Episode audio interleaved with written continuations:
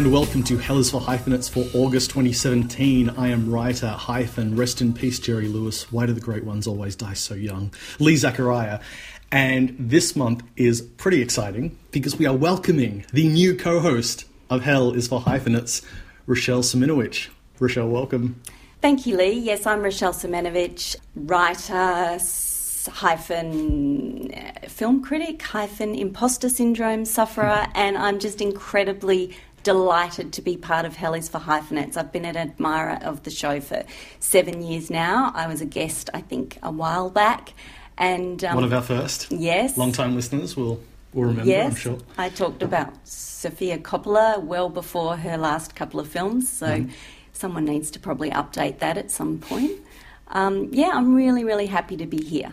I'm so excited uh, you agree to to take on this uh, mammoth task. I did uh, I did try to warn you about how much how imposing it is. It takes over your life. So I hope you, you don't feel like I've misled you and that you know that it will your life will basically just be hyphenates with your previous life sort of dotted in whenever you find a, a gap.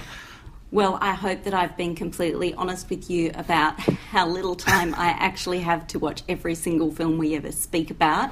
Um, but I'll do my best, and I'm really looking forward to catching up on a lot of classics that I've missed, and also having a really good reason to um, to catch everything every single thing that ever comes out at the cinema from now on. Well, this is going to be, yeah, that's the point of the show. It's the complete canon of every work that was ever released. But we always start with the new releases, as I'm sure you remember mm-hmm. from seven years ago. And yeah, I actually just literally drove here from the cinema where I'd seen Logan Lucky. I, a, friend of mine uh, posed a, a, very strange hypothetical recently to, to, a group of us and said, if all of your favourite directors released a new film on the same day, like living or dead, whose film would you see first? And I just couldn't answer it. Like I was thinking, oh, Robert Altman or Kurosawa or Hitchcock, or, and I couldn't answer it because I'm like, I'm I'm very rarely in a rush to see a film. And like my favorite working director is Steven Soderbergh. This film's been out a week, and I just caught it this morning. So you know, I mean, I, I guess the lesson here is take it easy. No, I don't know what the lesson is.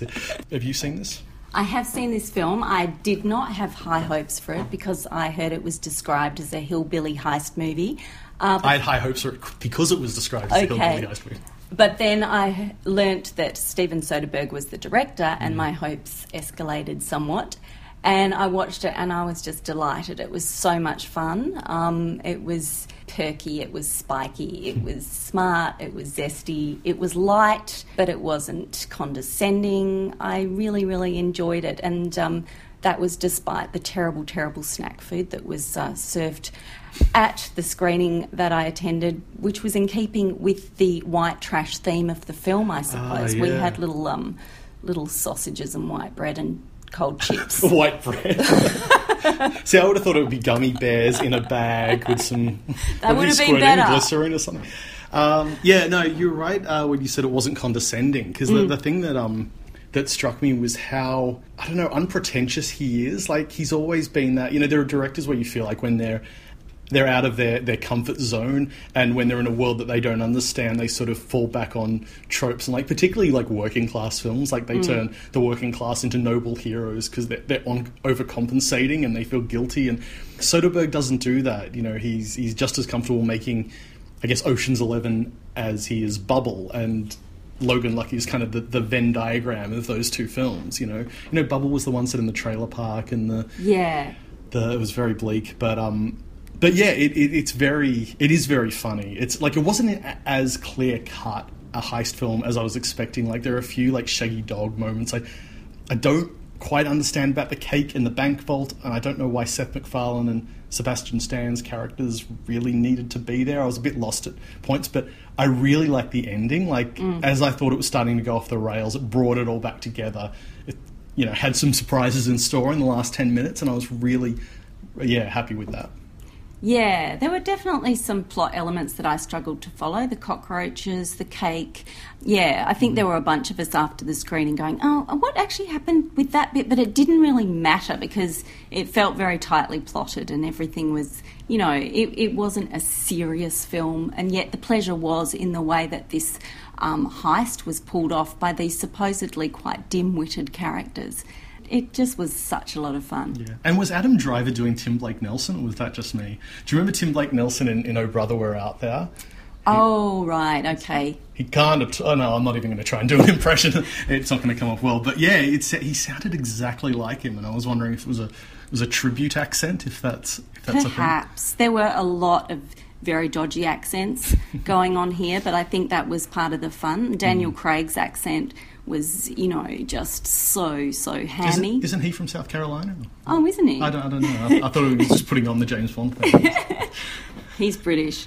Yeah, right. That makes sense now. I'm just look. I'm just happy to have have Soderbergh back where he belongs, in you know making films. You know, I'd, I'd made my peace with um, Behind the Candelabra being his last film, mm, and like mm. I I had made my peace with that. So this is this is a nice surprise. I was. Yeah, he um he had retired or announced some kind of retirement, I believe, um, and gone to work in television for a while. Is mm. that right? And then. Mm he's obviously come back, and instead of choosing something really serious and deep and meaningful to um, work with, he's chosen this, and I, you know, applaud him for that. Mm. Um, you know, this does feel like a film that's about the current American political situation. Well, that's going on in the background, but it's so light-handed. You know, mm. we have the the Channing Tatum working class character who is fired from his job because, well, I assume because of health insurance, prob- you know, worries about. They use the phrase pre-existing condition. Yeah, yeah. and um, and these these are poor people. These are people who've been fucked over by the system. Um, the Adam Driver character is a is a returned soldier who has lost half of his arm, um, and yet these things are just sort of slotted in there. There's no real sense of economic necessity that's making this heist necessary yeah. in the same way that you maybe think of something very different like um, David Mackenzie's Hell or High Water, where the, ca- mm. the working class characters really, really need this money. I wasn't really sure why they needed this money, to be honest. You know, even the subplot with the ex wife and child custody issue, um, she's played by Katie, Katie Holmes. Holmes yeah. Um, she's not a villain. It's not a terrible situation. It's just. They're like, doing quite well, actually. Yeah. Yeah, yeah I, I, thought when they opened the film with him talking to his daughter, I thought they're going to set up, oh, I really need the money or my daughter's going to get taken away. And they sort of start to, to do mm. that. But then, yeah, everyone's just kind of getting along and it doesn't really. really I did actually think. Um, Kylie Keough was playing his girlfriend, and it was two thirds of the way through before I realised she was playing his sister. Uh, oh, Riley. And that was Riley like, Keough. Riley Keough. Yeah. Um, and then I thought, oh, hang on, have I actually got that wrong, or is this is he really leaning into the hillbilly thing? And uh, yeah, I wasn't sure who she was to be honest. Was she his sister-in-law? I she always so. seemed to be hanging out at the house of his ex-wife. What was that about? Mm. Yeah, Melly. Melly was her name, Mellie. and she was she was a great character. She was. Well, it's definitely. Um, I think the theme of the reviews this month is directors we've talked about on the show before doing throwbacks to earlier films. So if this is kind of you know the Ocean's Eleven uh, throwback, I think uh, Luc Besson's Valerian and the City of a Thousand Planets. I want to say it's a throwback to the Fifth Element, but I think the Fifth Element was a throw forward because he was he grew up on the Valerian comics apparently and really wanted to make one, and I guess he didn't have the rights or he just didn't have the rights yet or whatever, and so he made the Fifth Element, and now is finally making his, you know, French Star Wars myth, uh, and yeah, it's it's you can definitely see the aesthetic similarities between the two worlds, between Fifth Element and and Valerian, but but but the Fifth Element worked. Uh. oh, okay, okay. Now that's interesting because mm. I went back to watch the Fifth Element um, after seeing Valerian, mm. and I'd remembered it as this kind of elevated pop culture classic that just, you know, held together so well and was just amazing and wonderful. And it, it is all that, but it it's baggy in places. It's stupid, it's silly, it's kooky. You know, love is the answer to everything. It's got that cornball Besson mm. touch. And I do wonder if maybe in memory we um, put the fifth element on a pedestal it perhaps did not deserve. Maybe, yeah. I, I, have wondered that over the years, and every time I rewatch it, it sucks me right back in. Mm-hmm. When I think about it, I want to be all like, yeah, that's kind of ridiculous. It's kind of like the, the you know, the sugar high version of Blade Runner. But I, do, I am a sucker for it. You know, there is a big nostalgia factor there there for me. But it's uh, look, I mean, I don't I don't think Valerian in itself is bad, like or irredeemable. I think it looks stunning, and there's like one cool sequence in the middle with this sort of multi-dimensional thing where his hands in one dimension, he's in the other, and I think that is a, a genius idea, and it's brilliantly realized, and it's a proper thrilling action scene I haven't seen done before. So I give it total credit for that. But it's just I don't know. It it feels more Jupiter ascending than, than Fifth Element. It's like the the the leads have no charisma, no chemistry. They feel totally miscast. Even though I like the actors themselves, the dialogue just you know clangs to the ground. It it, it didn't it didn't suck me in. It didn't have that sort of. There's a weirdness to Fifth Element that sucks me in. Okay. Um, and this was just yeah. I don't know. It wasn't there for me. Well, yeah, the dialogue was pretty hammy and um, basic, but I don't think his dialogue's ever been um, Yeah, true. sparkling.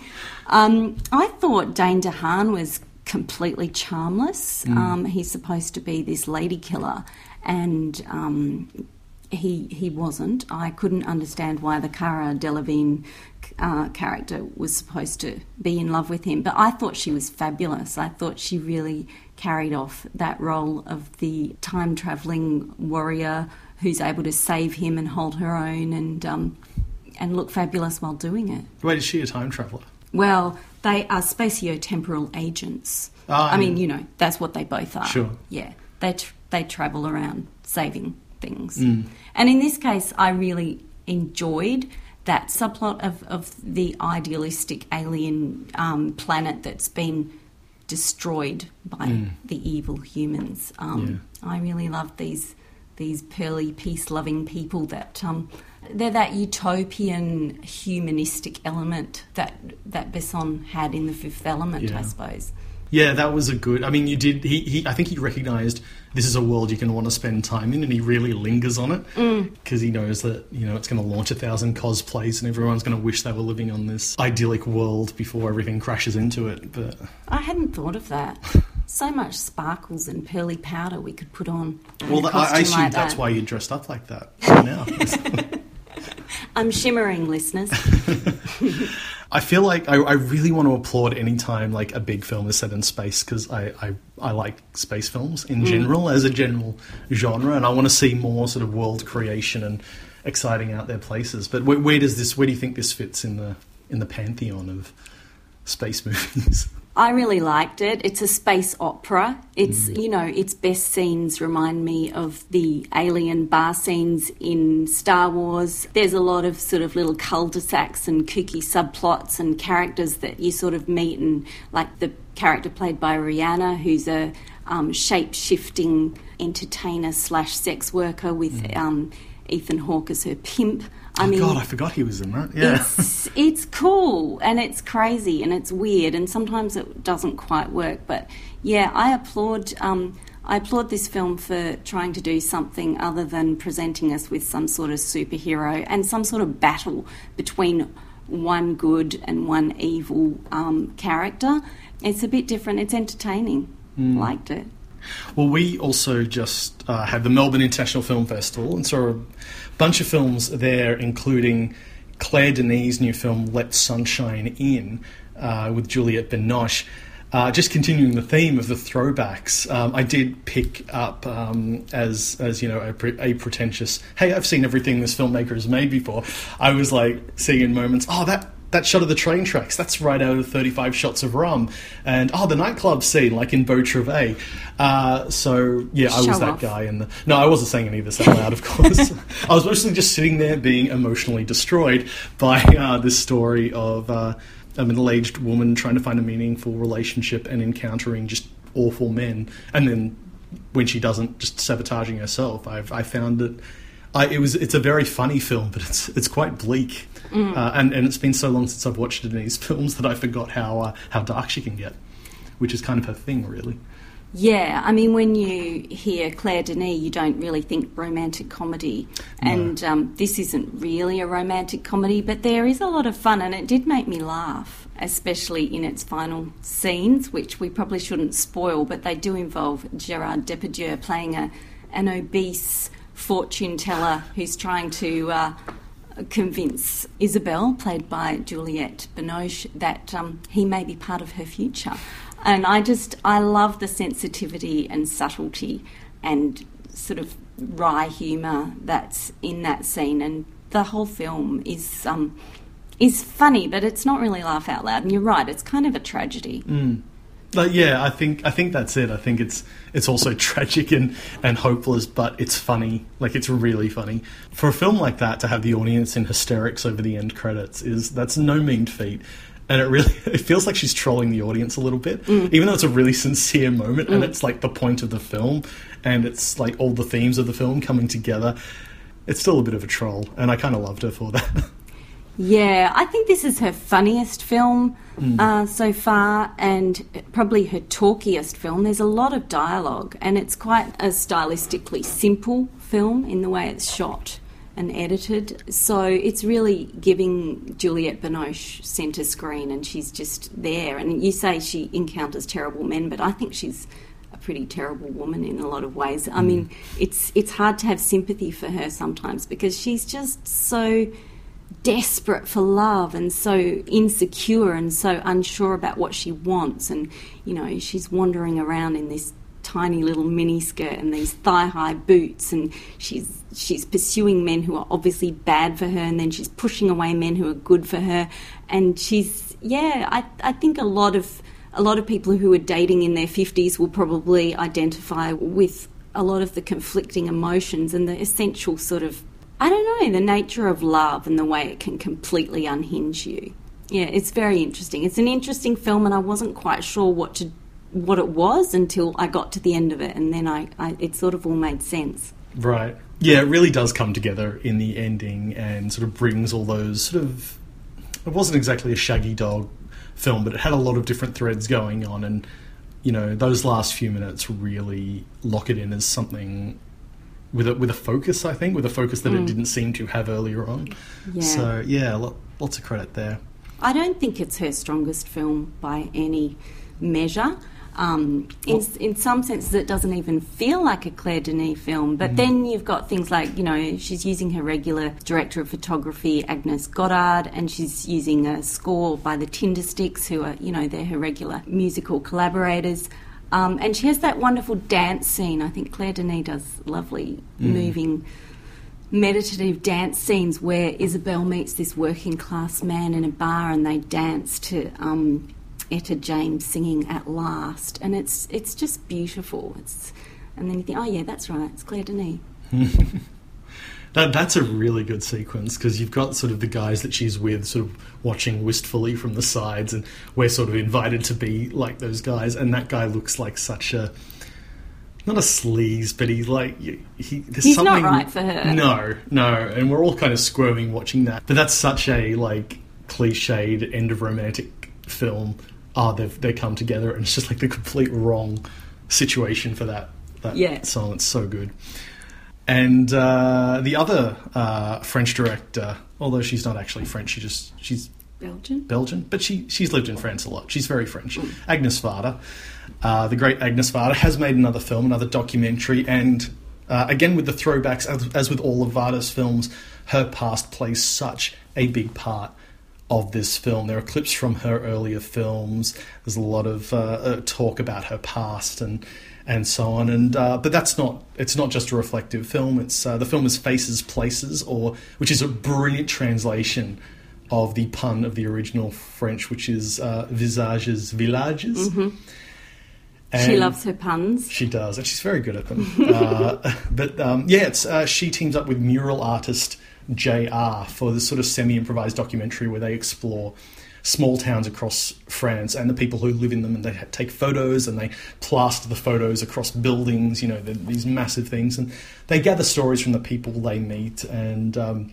and it's a really touching idea, and it, it, they've got such a great banter. They're such an unlikely pair, and they bicker a lot, but they've got there's such an affection between the two that um, it's it's really yeah, it's a buddy comedy, I think. It is, and they are. They're they're the odd couple. She's this eighty-eight-year-old. Um, well, she's kind of elven, isn't she? She's sprightly. She's a little old lady. She does have funky dip dyed hair, and um, but he's this thirty-three-year-old, you know, Banksy-like artist who won't take off his dark glasses, and um, and yet they have this friendship, and they won't tell us how they met or how they became friends, but instead we get, you know, very Varda um, sequence, we get this kind of little montage of how they might have met but didn't, you know, in a, a in a opening. nightclub or yeah, whatever. Yeah. yeah, it's it's playful, and that's one of the things I just love about her work is is her playfulness. Mm. She takes play very seriously. Yeah.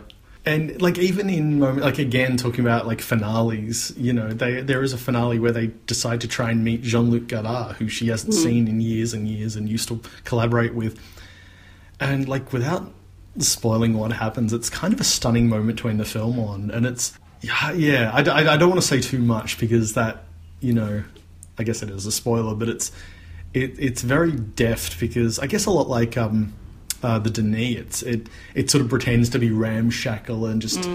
Like like a magpie picking up anything shiny that looks interesting, and uh, but it, it very much comes together at the end. You know, it's it's very much on point. It's a film about how we should remember things the way we remember them. We shouldn't necessarily try to resurrect them because mm. sometimes they're better in our memories. They're better living in the past, and when we try to drag them into the present, maybe maybe it, they don't hold up.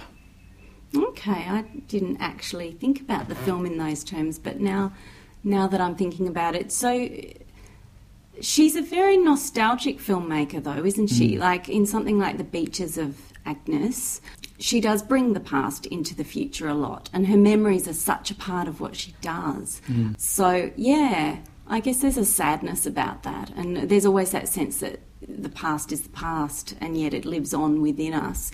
But she's she's kind of unsentimental while also being nostalgic for the past, I guess. Yeah, yeah. I think yeah, that's that's that's a really good distinction. I think because it's particularly with what happens at the end, and you think it's such a a dour note to end on, and she finds the happiness in there. She finds she sort of discards the old. You know, as much as she's always looking back, the ending is so much about dismissing what's past and what's old and embracing the new thing. This, you know, mm. this thirty-year-old artist that she's on a road trip with. Yeah, I think it always says something really good about an artist if they can still befriend young people when they're old. You know, mm. it's something about being open to new new ideas and new people. But the other thing that I really loved about this film is its celebration of the ordinary working class rural um, French people that um, they encounter on the road and they, they take their photographs. Um, so there's people like coal miners and dock workers Yeah, yeah. and farmers, and they take their photographs and blow them up into these really huge, big um, murals that they paste on any large surface they can find, like a, a cliff or a wall. And um, it's like a celebration of, of people who are never going to be celebrities, but not to make them famous, but just to acknowledge Yeah. their existence. And they really in, engage with it too. Like on the outside, you could kind of see it as uh, oh, a conceptual artists come into town and you know put pictures on the side of buildings and then leave. You know, take that working class. It's kind of- you know, it could go so hideously wrong, but I think. You know, Varda in particular is such a genuine person and such a uh, like she's obviously doing it because it tickles her, and I think that's what the, these people all sort of tap into is it's not some off-putting distant art thing.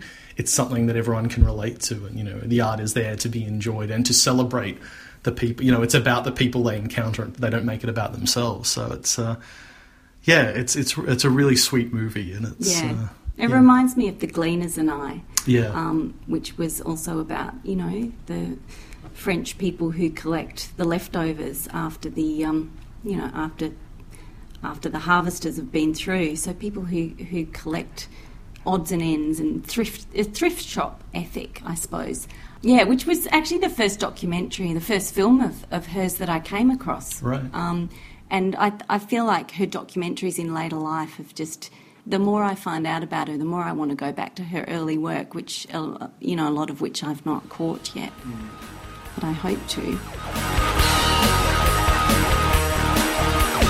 Okay, this month we are going to be talking about the films of Australian legend George Miller. But it's a slightly unusual format uh, because we're going to be joined later in the segment by this month's guest, director Edgar Wright. Uh, we'll chat to him about his feelings about Miller and Miller's films.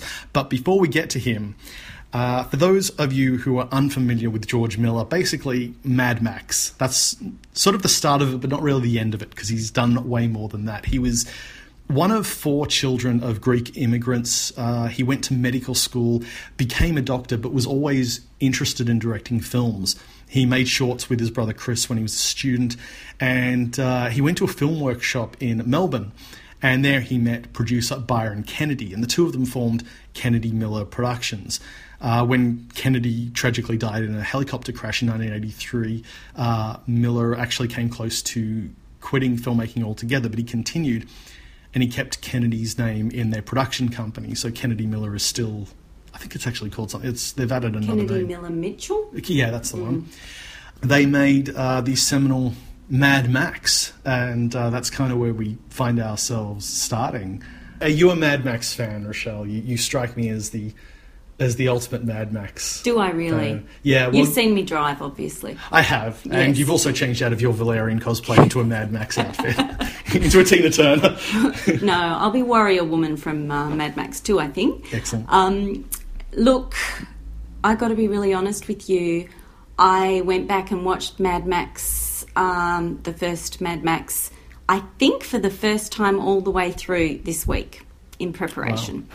And I had read so much about it, heard so much about it. I'd seen the other two films um, over the years, but yeah, the first film is great. I loved it.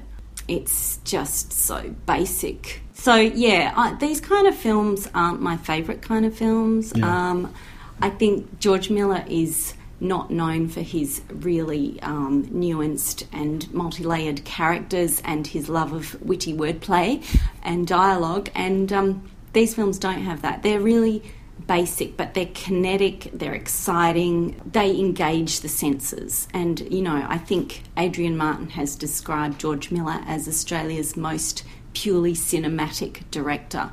George Miller understands cinema and um, he's very, very good at manipulating the elements that he has at hand to make us feel something, to make us, you know, feel that kind of. I, I remember Fury Road thinking that it wasn't really a very interesting story on so many levels, but it made me feel just so buzzed afterwards. Um, so yeah, I think maybe that's that's something that um, the first Mad Max had that, and um, yeah, I am a fan now, Yeah. thanks to this show. Excellent. Well, that's the point of the show, so that's uh, that's good to hear. The one thing that really struck me is what uh, something I had not considered watching his films in the past, because in preparing for this show, of course, we read bios, we read, you know, how did he grow up, what were his interests, and reading about him being a child of immigrants made me look at his films quite differently. It's interesting that in the early years, you've got a director who is the child of immigrants making films like Mad Max and Mad Max 2, which are films about we need to get out of this hellscape, we need to find a better place. Things are bad, let's get out of here. And what I find really interesting about that is that in his later films, he really turns that on its head because Happy Feet and Fury Road are not about let's get out of here because the world's going to hell. It's about let's stay or let's go back and fix the world that we're in. Let's because there's nowhere to go to. It's all wasteland. The penguins aren't going to be able to, you know, survive in Sydney. Um, you know, the the wastelands uh, were once green but are now destroyed. So the solution is not to run away. It's to come back to where we started and figure out how to fix the world that we're born into. And I don't know how conscious that is. I don't know if he would accept that reading of it. But I, I think I think there is a definite pivot about halfway through his filmmaking career where suddenly it's all about staying. That's a really interesting reading. I hadn't thought of that. I think when he made the first Mad Max film, he had not yet encountered the work of Joseph Campbell, the famous mythologist um, who talks about the universal hero story. And so I think in his career since Mad Max, which was, you know, very dystopian and very much about not there being no hope and there being no no hero. I mean, even Mad Max 2 Road Warrior is very, you know, it ends on a very kind of triumphant note for the narrator, I suppose. Spoiler alert. But Max is left as just the man wandering. Yeah, but I think as Miller has progressed, he's become more more disposed to a happy ending, more disposed to a hero who triumphs rather than a hero is who's an anti hero, like the classic Western hero that Mil- Max kind of is. Yeah, I, look, I think I think the the Joseph Campbell stuff is really interesting because he does like the hero myth. I mean, Mad Max is such a. Uh, it, I think it ties into how he he make, he creates franchises. Mm. He loves world building, but is not fussed with continuity, which is mm-hmm. something we're, we're just not used to these days. You know, continuity is king in modern franchises, but. It, there's a sort of glorious rebellion to that idea where none of the Mad Max films really fit, fit together in terms of story or casting. Like Bruce Spence is someone new every time. Max doesn't recognize him. Max is kind of new every time Yeah. as well. Yeah, absolutely. Like you still like there are still clips from the first film in the second to sort of suggest this backstory of grief and and and even in Fury Road. But it's sort of it's treated like a myth where each film it's like we're being told about Max through the eyes of someone else and they don't know the backstory so the stories don't quite fit together Yeah. it's like um I mean, like in, in, in Beyond Thunderdome, which I think is really underrated. It's obviously the lesser of the Mad Max films. Uh, I, I do quite like it a lot, though. But it's the, you know a big deal is made of uh, these stories being passed down orally, like through storytelling. You know, no mm. one writes anything down. We tell the stories, and it's which is very much rooted in the Aboriginal tradition. Mm. And I think he kind of treats the Mad Max films like that. Like someone has told a story, and it doesn't fit in with these other stories, mm. but that's okay because the the broad points are what's important. Yeah. He used to look like Mel Gibson. Now he looks like Tom Hardy. Doesn't really matter. you know, someone's telling the story. But uh, but I but he actually continues that with his other films because I think you know Happy Feet two and Babe Pig in the City aren't really continuations of a narrative. It's not really the further adventures of. I mean, it is because it's the same mm, mm. characters, but okay, the the fir- the setup has been taken care of in the first film. We've got everyone knows who everyone is, and now I can tell a completely different story. And I don't have to worry about continuity because the important parts of continuity are people know who these characters are. And it, like I think he is one of the most interesting directors of sequels because he will find a new direction and a new point. It's not just retreading the old ground. Do you think his sequels work apart from the Mad Max films? Because I would argue that Babe Pig in the City is a terrible, terrible film, and um, Happy Feet 2 doesn't quite know what to do with itself. So, yeah, I've heard it argued that the Mad Max films work because they're not really sequels. They're all telling the same story just over and over in a different kind of. Oh, you think that? Oh, okay. They are telling the same story. I guess they are a bit. A Babe Pig. uh, I have to confess, I had not seen either of the Babe films until recently. uh, yeah, I. Uh, Were you charmed by the first Babe film? Because everybody else in the world was. It was just Yeah. such a phenomenal global success. It was, it was huge that film, and just so beautifully simple. Hmm. Um, I remember my family went to see when I was fourteen. They all went to the cinema to see Babe, and they said, "Do you want to come with us?" And I looked at what was playing in, in the next cinema. I said, "No, I'll go see that instead." Which at the time felt impre- incredibly precocious because it was the American president. it was like, "Why do you want to see this middle-aged romance?" But now I'm an avowed Aaron Sorkin fan. I stand by that decision. Okay. my fourteen-year-old self. But I always felt guilty that I hadn't gone and seen Babe, given what a beloved film it is. And yeah, it's one of those things where it's very much a product of its time. Like I, I, I was charmed by it. I loved it. Mm. I had a great time with it. But in the same way that Toy Story felt really subversive at the time in '95, mm, mm. because no one had done anything like that, and now every film is filled with reference, you know, little lines for, for the adults and amazing visuals and clever humor.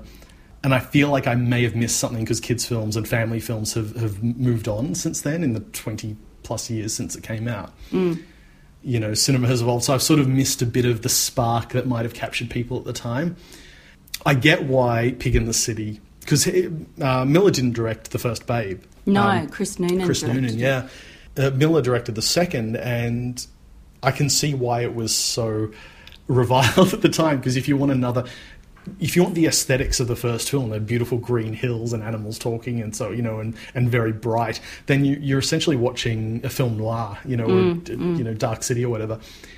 Uh, and it's very dark in both visuals and theme, and I get why it was off-putting at the time. You know, it was hard to watch without knowing that everyone hated it at the time, and it's now being reassessed as a modern classic. Really, really. Really that that it's been reassessed, or that Well, yeah. I Yeah. mean, I, I heard that it really has its fans who are reclaiming it. So Yeah. perhaps I should watch it again instead of um, just remembering my horror. um, because even the first Babe film, even though you, you remember the candy coloured um, palette and the sort of cute sweetness of it, it's actually a horror story. You know, this pig that realises it's been born to be eaten and that every other member of its family has been eaten. I mean, it's it's a terrible, terrible story. Yeah. Um, but it has a kind of simplicity and a fairy tale quality to it. And you're right, Babe 2 um, is a, a kind of, I don't know, it, it feels like a fairground nightmare in Yeah. comparison. Yeah, and it was hard to watch without those two competing narratives in my head of everyone hated it at the time and everyone thinks it's a classic now, and I'm watching. it Not going, everyone. Well, nearly. uh, yeah, and, and I, I found it hard to have a, a, a, an honest reaction to it with that going through my head, but I can kind of see both points of view. I guess the design is amazing, and I love his sort of unfettered love of silliness and of just yeah let's have animals talk and let's have mickey rooney dressing up and then magda puts on mickey rooney's outfit and people are jumping around and nearly just knocking over champagne flutes and it's like a slapstick and i kind of love that you mm, know I, mm. I i like that he's willing to be so silly after being the post-apocalyptic road warrior guy mm, you know he and that's that's something else about him is that he jumps around genres so much. Like for someone who has has made so many franchises. I guess he, you know, he's made he made the uh, a segment of Twilight Zone the movie, uh, which incidentally we have now covered every director who has directed Twilight Zone the movie. That's Wow. Yeah, I don't. That's. Uh, I'd like to see that um, Twilight Zone movie. I must see that. well, I think his is the best segment. Like, well, I Mm, think I've all the heard that. segments work, but Yeah. yeah, his Nightmare at Twenty Thousand Feet is uh, is just so propulsively thrilling, and he's having so much fun in it. But you know, he then goes and makes The Witches of Eastwick in '87 and Lorenzo's Oil in '92. Mm. You know, one is sort of a fantasy comedy, and Lorenzo's Oil is you know a true life drama. You know, it's a really quite harrowing story about something that actually happened in real life, and and he sort of he seems to engage in very different genres with that same fervor, with that mm. same passion. I think yeah, Witches of Eastwick is interesting because it really holds up. You know, it's thirty years on, and it absolutely holds up. There's a lot of um, uh, I'm, I'm I'm getting nervous saying this because there's probably going to be a million articles on the web explaining why the opposite of this is true. But I find it quite a feminist film Yeah. which I know feminist feminism wasn't invented with the internet, but at the same time, something, watching something from '87, which is about Jack Nicholson charming everyone and seducing everyone in a town, it's still kind of surprising that the the point is that he's this hideous man who presents himself as the as this savior and this this wish fulfillment, but he's actually quite this petty, vengeful creature, and it's uh, and it's so funny. It's so funny. But I think you know a, a lot was made last year of the fact that, or two years ago, of Fury Road being oh my god, George Miller made a feminist film. Yeah. it's like yeah, thirty years ago he he, he did that. Like that's it's actually quite bedded into his his worldview. I think. I think a lot of his films are fueled by you know they're not didactic but they're driven by a social conscience like you know there is the feminism in eastwick and fury road there's an environmental story in happy feet and you can tell from the babe films that he's a vegetarian you know Is he? yeah Yeah. Okay, I did not know this. well i just assumed it watching the films then i looked it up and he talks about he talks about um, yeah he's not a vegan but he is vegetarian so he's i think all of his films have that sort of that social underpinning Okay. Yeah, something else that's really interesting about George Miller is that you know he's he's one of our most successful directors, definitely. Um, I'm speaking as an Australian here, and yet he is not comfortably situated within our canon of Australian filmmakers. I mean, yes, we claim Mad Max. Yes, we claim Babe. Yes, he he produced so many of those amazing, wonderful films like Dead Calm, um, the miniseries that he did in the 80s, and yet he's kind of international in his sensibility, and he always has been right from the very start.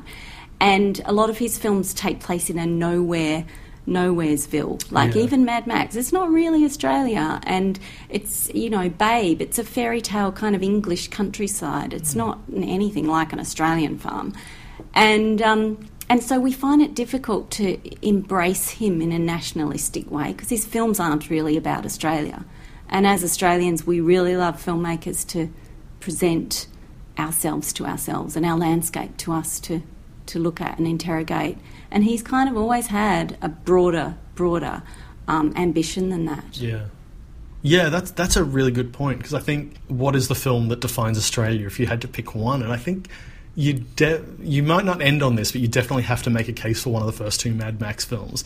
I think uh, I think if you could pick one film that people know about, because I desperately don't want the answer to be Crocodile Dundee, so I'm going with Mad Max 2. And that is, you know, in many ways, it's the quintessential Australian film. It put us on the, the, the sort of the global map in terms of the rest of the world paying attention to our cinema. But yeah, you're right. He's very international. He his films, both where he makes them and what he makes them about, you know, both production and topic, are very uh, are sort of all over the globe, which. Um, maybe that speaks to what he's interested in. You know, no borders. Now I'm just putting words in his mouth. I don't know. well, I think universal hero rather than any any national or local idea of location or hero. Mm. Um, I, I was looking up Fury Road and where it was made, and and you know it was made in Namibia. And the big story is that it was made in Namibia because they wanted to shoot it in Australia, but then the rains came and the desert turned into this, you know, floral nightmare. I hate it when that happens. But I was reading an interview with George Miller way back before Fury Road was even on the agenda. Well, it was on the agenda. He was talking about it, mm. and he was talking about Namibia way back then. And I was thinking, you know, we really wanted that film to be made here. We wanted to claim it. We wanted it to be here, and um, and yet maybe he never really did. I don't know. That's yeah. just me wondering. Could be. I mean, you couldn't really say no. I've decided to make it in uh, in Namibia, like this quintessentially Australian film, without there being a reason. Like, ah, oh, there's a plant over there. I want, of, want there to be sand, but there's a plant. So off we go. Everyone get on a plane. Uh, yeah, that's that's funny because it doesn't really like. I don't think anyone was massively bothered that Fury Road was set in Africa. I was kind of expecting an outcry from some quarters, but um, oh, that it was filmed in Africa rather than filmed in Australia because you know we do. I guess there is a sense of ownership over it in Australia, which is fair enough over the franchise. But um, I guess once they recast Mel, we were like, yeah, it doesn't really matter at this point. I suppose from a um, national film industry point of view, we would love it to be made here mm. um, to employ our people and use our locations. But yeah, George Miller has never been confined, and um, he's worked predominantly outside the Australian film funding organisations, mm. and um, he's worked with um, US studios, um, but also brought a lot of work back here too through his own um, production house. So yeah, I just think it's interesting that he's he's our most successful Australian filmmaker, but he's kind of a tricky one to fit. He is. He is. I do like that he's had this sort of resurgence where, you know, for a few years there, he's the kids filmmaker, you know, Pig in the City, Happy Feet, Happy Feet 2, and all sort of going, what, what, what is this new phase of your career you're doing? You know, is this, have you turned into Robert Rodriguez? What's happening? Um, but then he comes back and makes Fury Road, and suddenly he is everyone's favorite again, and we're like, oh my god, he still has these skills. In fact, not that he still has these skills, this is probably the most accomplished film he's made, certainly mm. on a technical level, maybe mm. on on every level. Like I, I, do find it. I don't like hailing films as all time classics so soon after they come out because I think you need a decade minimum mm. to let them settle. But I, I suspect it will be remembered as as such as being you know maybe even the highlight of the franchise, but certainly one of one of the best films of the the 2010s because it's such a rich well drawn world. You know, he really creates a society where even the even the ridiculous parts of it, like a guy playing uh, the guitar on the back of a mm. of a rig, you kind of buy that because it's just so unapologetically silly. Um, but it does seem to fit with the with the aesthetics of the world. The action scenes are absolutely amazing, and there's a, a documentary he made in '97 called uh, "Forty Thousand Years of Dreaming," mm. which I think is also called "100 Years of Australian Cinema." I'm not sure. But uh, he talks about how he edits his action scenes, and he edits them without sound. Mm. So he puts them together silently, and once he knows they work silently, he, he knows he's got something. Uh, and I think there's something interesting as him as a silent filmmaker, you know, making sure that those action films work like that. They've got a pace even without the music and the sound effects doing the heavy mm. lifting.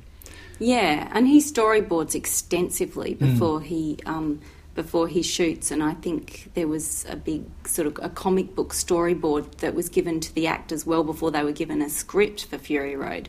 And so, you know, everything has to work before it happens almost. Um, and he talks about the musicality of Yeah. scenes. So, you know, even though it's silent, it's got, it's got to have that sort of rhythm, I suppose. Um, you know, and he, he he edits his films so extensively. A lot of a lot of the film happens in the edit Yeah. for George Miller.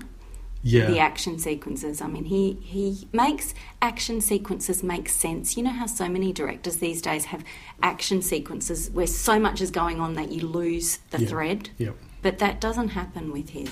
No, no. I mean, I've watched it in the cinema and on a TV, and it works equally well in both regards. You know, you know, you're not sort of in this Paul Greengrass. like, You know, I love Greengrass, but you know, you have no idea what's going on for about thirty seconds at a time.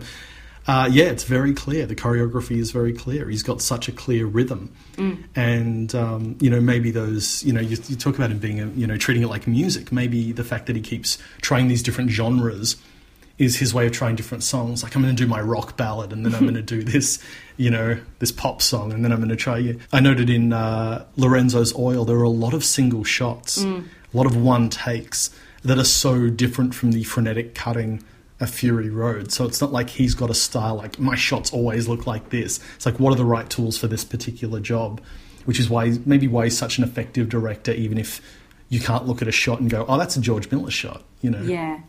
Um, although I think Lorenzo's Oil is, is an anomaly in his filmography. It's so different from anything else that he's done, um, in that it's just so focused on the actors, the performances, the scenes are, are kind of longer, and it's a simple human story in a way that a lot of his other films aren't. So, yeah, I, I think if you saw a car chase across the desert, you could definitely identify it as a George Miller scene. Yeah, very true. Yeah, I, find it interesting that you're saying he's not like the quintessentially Australian director, which I think you're right about. Um, but but he's such a big believer in the importance of Australian cinema culture. Like that's a real passion for him. And yeah, I would argue that when the rest of the world thinks of Australian cinema, they think of Mad Max first and foremost, which is just the tip of the iceberg in terms of his contribution. But if that's you know, if that's your legacy, that's a hell of a legacy to redefine the cinema of a nation. And that brings us to this month's guest. Edgar Wright is the beloved director of modern cult classics Shaun of the Dead, Hot Fuzz, Scott Pilgrim vs. the World, The World's End, and Baby Driver. He was in Australia recently promoting Baby Driver, and the day after the Sydney premiere, which was hosted by George Miller, I sat down with him in Melbourne to talk about his love of Miller's works. As a lifelong fan of Mad Max and of George Miller, what was it like last night? You were at the premiere in Sydney with Dr. George Miller introducing it. I mean, it was incredible because, you know, George Miller, who I could talk to for hours about his movies and his process, wanted to talk, talk to me about my movie and my process. So it was incredible. I mean, I'd love, love to know what somebody in the audience felt watching it because I just on stage was kind of very selfishly enjoying it myself. I was thinking, George Miller is asking me lots and lots of questions. It was quite a long Q and A. It was like forty five minutes long. Of just he wanted he just watched the movie. He'd watched it for the third time. He'd seen. I'd actually sent him a rough cut of the movie because I was in a position where, you know, I'd seen Fury Road. We'd become friendly, and I told him I was making a car movie, and uh, so we'd. Ha- so I said I explained what it was, and he's. I explained that it was like a car movie that's completely driven by music because the lead character is soundtracking every moment, and the lead character essentially is trying to find the perfect score for the perfect score, and that's basically the premise. That every single scene is set to music, and George was like, "Oh wow," and he said, "Oh, "I'd love to, you know, if you want me to have a look at the script." So he did, and he really loved the screenplay. Then I got a chance to pick his brains about technique, and he said, "You need to use the edge arm." The whole of Fury Road was shot on the edge arm, and I use that like sort of uh, rig all the time. And the, the edge arm is a crane on a car. It's a, a camera crane car. And it's very sort of nimble, and you can basically get right in there. So all of those low shots in Fury Road and in Baby Driver are all done on the edge arm. And um, and then when I finished shooting the movie, I showed him a cut um, because I thought if George Miller likes it, then I'm done. and um, he he really liked it. He I think he watched it twice. He showed it to his son. He said, "Okay, if I show it to my son," I said, "Of course." And uh, he had a couple of uh, questions about the the final action set piece, which are things that we actually, you know, we we did four days of pickups and we made some changes to that sequence just to kind of give it some clarity in places. Um, so we improved that. And then last night he was watching it for the first time, finished. So I can't tell you just how amazing it was. Um, um, what you know, like him watching it and then talking to him about it afterwards. So I'd be fascinated to kind of like to hear from anybody in the audience or what they thought. I think at some point it's going to go on Facebook Live, but maybe delayed because obviously it's full of spoilers. Mm. But uh, hopefully it'll be open, available to the public at some point. Did I see you say on Twitter that he not only offered you advice on the film, but also offered you some medical advice? Well, I, got, I currently have tonsillitis, and I think I've had it for like the last three weeks of the tour, and it's been undiagnosed, and I've been getting increasingly run down. And um, I finally saw a doctor in Sydney, and the doctor said, "You have tonsillitis," and he prescribed me like sort of antibiotics and steroids and this gargle solution and ibuprofen. And uh, George heard, he goes, "Oh, you got tonsillitis." I said, "Yeah." He goes, "So what did the doctor say?" And I said, I said, told him, he he, he said, he, why does he want you to take steroids? and I said, well, it's just to bring down the inflammation. He goes, you should be careful with steroids. So I'm thinking, oh my God, I'm getting a second opinion from George Miller. so uh, you, are obviously a fan of Mad Max films. Are, are you also a fan of his, because uh, he takes a lot of diversions, are you a fan of the, the Happy Feet and Lorenzo's oils in his filmography? I must admit, either Happy Feet, I am not. Uh, I have not seen the Happy Feet movies actually because obviously, you know, I don't have kids and like so I was the wrong age and stuff for that. So it's actually one that I haven't really seen. It's the only the only films of his filmography I haven't seen.